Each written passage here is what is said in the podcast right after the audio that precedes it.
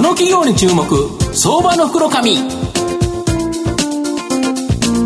このコーナーは情報システムのさまざまなお困りごとを解決するパシフィックネットの提供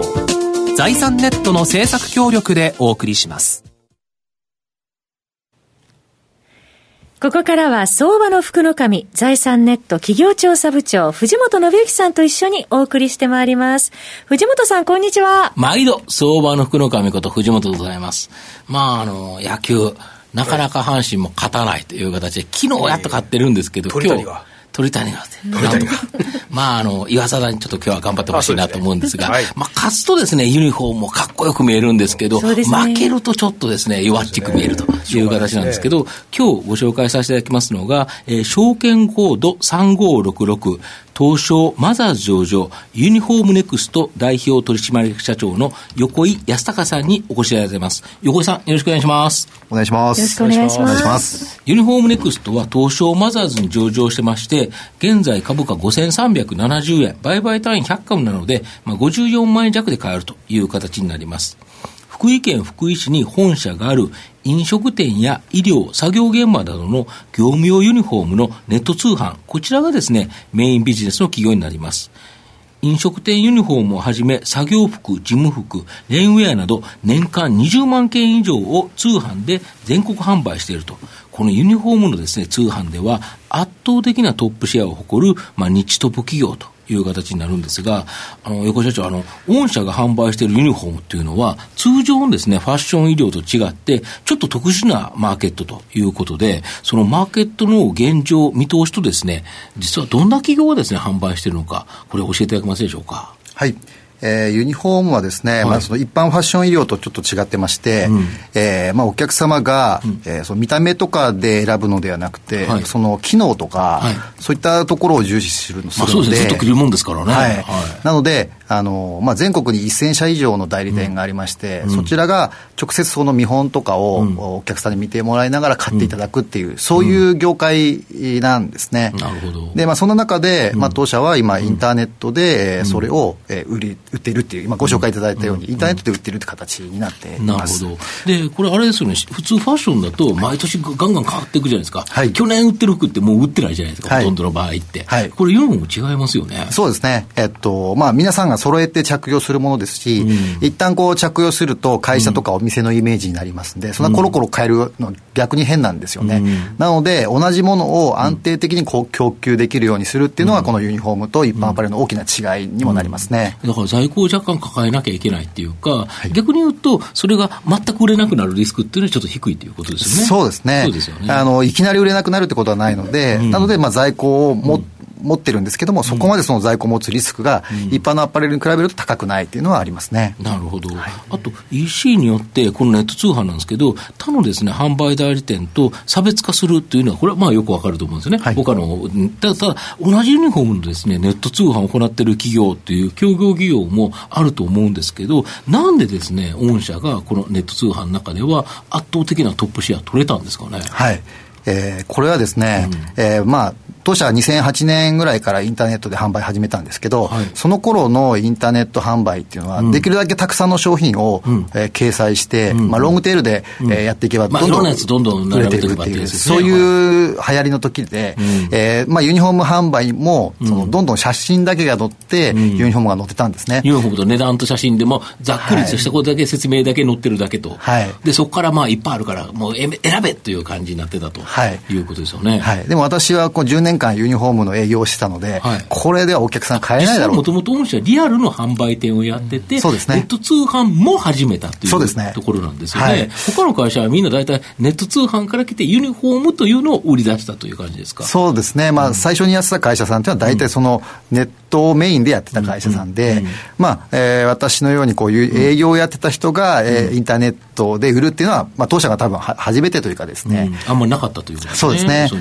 まあ、それで、えーまあ、ポイントは、そのユニフォームをしっかり、えー、選べるように説明してあげないといけないということと、えー、問い合わせがあったときに、すぐにあの正確にお答えできる、えコールセンターというかですね、スタッフがいないとだめだということで、そちらを、えー、準備するというか力を入れて、えー、やってきて、まあ、それがやっぱりお客さんにえー、れたと。そうですね。はい。で、あ通通常 EC、ネット通販だと、できるだけ電話されちゃうとコストがかかるから、電話番号をできるだけ書かないようにして、はい、送る方に置いてっていう形なんですけど、はい、御社のホームページ違ったんですよね。そうですね。あのー、まあ、その気持ちはすごくわかるんですよ。うん、えー、電話番号を表に出すと、どんどん電話がかかってくるので、うん、それに対して人が対応しないといけないので、うん、人もたくさん用意しないといけないという形になりますね。ただ、あの、先ほども言ったように、このユニフォームっていう商材に関しては、えー、見た目で選べないので、うん、えー、お客様が例えば購入した後に届いた商品見てみたら、なんかサイズ感がちょっっと違うとか。イメージが違うとか、はい、これ分厚すぎて暑苦しすぎるとか。そうなんですよ。いうことですよね。はい。うん、その問い、そういう、えー、お客様からのお問い合わせにすぐに答えて、うん、えー、ちゃんとした対応できると、あ、じゃあ、えー、代わりの商品をって注文いただけるんですけど、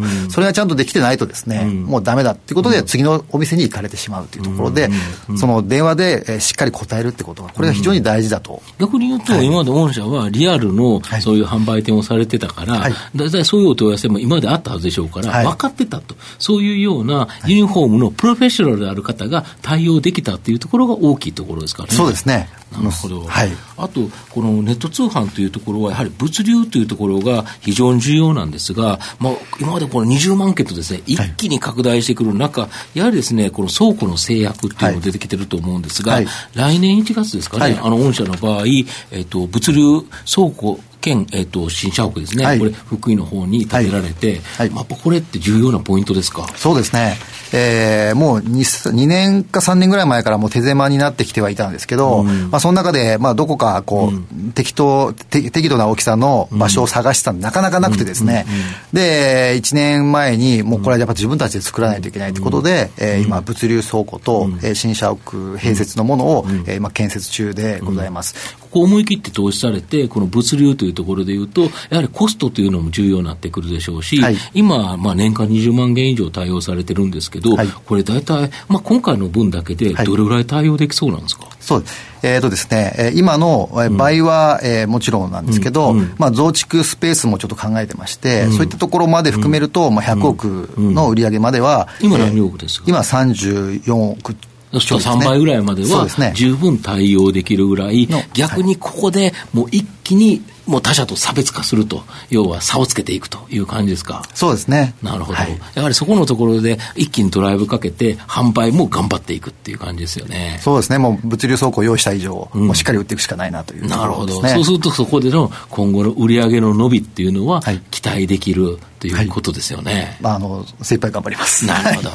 で、まあ、御社のですね、はい、今後の成長を引っ張るもの、こちらをですね、改めて教えていただきたいんですが。はい。えーとまあ、今、うん、ご紹介いただいたその新社屋と物流倉庫はまさしくそうなんですけれども、うん、えー、この業界、先ほども言ってるように、申し上げてるように、その在庫をしっかり持って、お客様が欲しいというときに、すぐにお届けできるっていうのが、そうですよね、これがユニフォームには本当にこう大事なところなので、そういった在庫をしっかり確保できるその物流倉庫と、えー、あとは先ほどこちらも話してたように、お客様が問い合わせだったり、商品を選ぶときに、しっかり対応できるスタッフを、えー、揃えていくということで、うん、まあ、これも新社屋を作ってですね、うん、えー、その人を雇えるスペースも広く取っているところで、うん、こちらのえー、もう場所と人をしっかり、うん、えー、まあ、教育しながら、うん、えー、当社の売り上げをしっかり拡大していきたいなと考えております、これだけど、やはり規模の論理ってありますよね、はい、やはりその在庫を抱えるにしても、もともといっぱい売ってたら、多少在庫抱えれるけど、はい、これ、お客さんの数とか注文数が少なかったら、はい、在庫がやっぱり無駄になるっていうか、負担が重いから、やはりでかくなればでかくなるだけ有利ですよね、そそうなんですね、まあ、当社ももともとは福井県のお客様にしか販売してなかったので、うん、その時はもう在庫持てなかったんですね。これが、えー、EC で全国のお客様に販売して、えー、売り上げが増えてくる中で、えー、その売れる商品をしっかり在庫を持つってことができるようになってきまして、これ規模を拡大すればするほど、えー、そういったしっかりした体制が取れるっていう。そうするとそこのところでど、今でも日地トップなのに、はい、えー、今後、本当に大きな成長を期待できそうですよね。ありがとうございます。はい、田代さん、いかがですか？いやこの新社屋のところって、うん売上高100億円ぐらいまで対応可能っていう文言があるんですけど今現在のその今期の売上高のあの通期が40億円、はい、という形になりますから、来年の変化率が、すごい状態になるのかなっていう、うん、そんな形がします。で、基本的に売上高がそれぐらいになると、今、営業利益、利益率が大体売上高から計算すると10、えー、と3億4000ですから、うん、来年の来期の売上高と、そしてあとは各利益のところっていうのが、かなり大きな変化率で数字として出てくるのかもしれないなっていう、まあ、これはあくまでも期待感のところではありますので、ね、はい、まあ、まあ、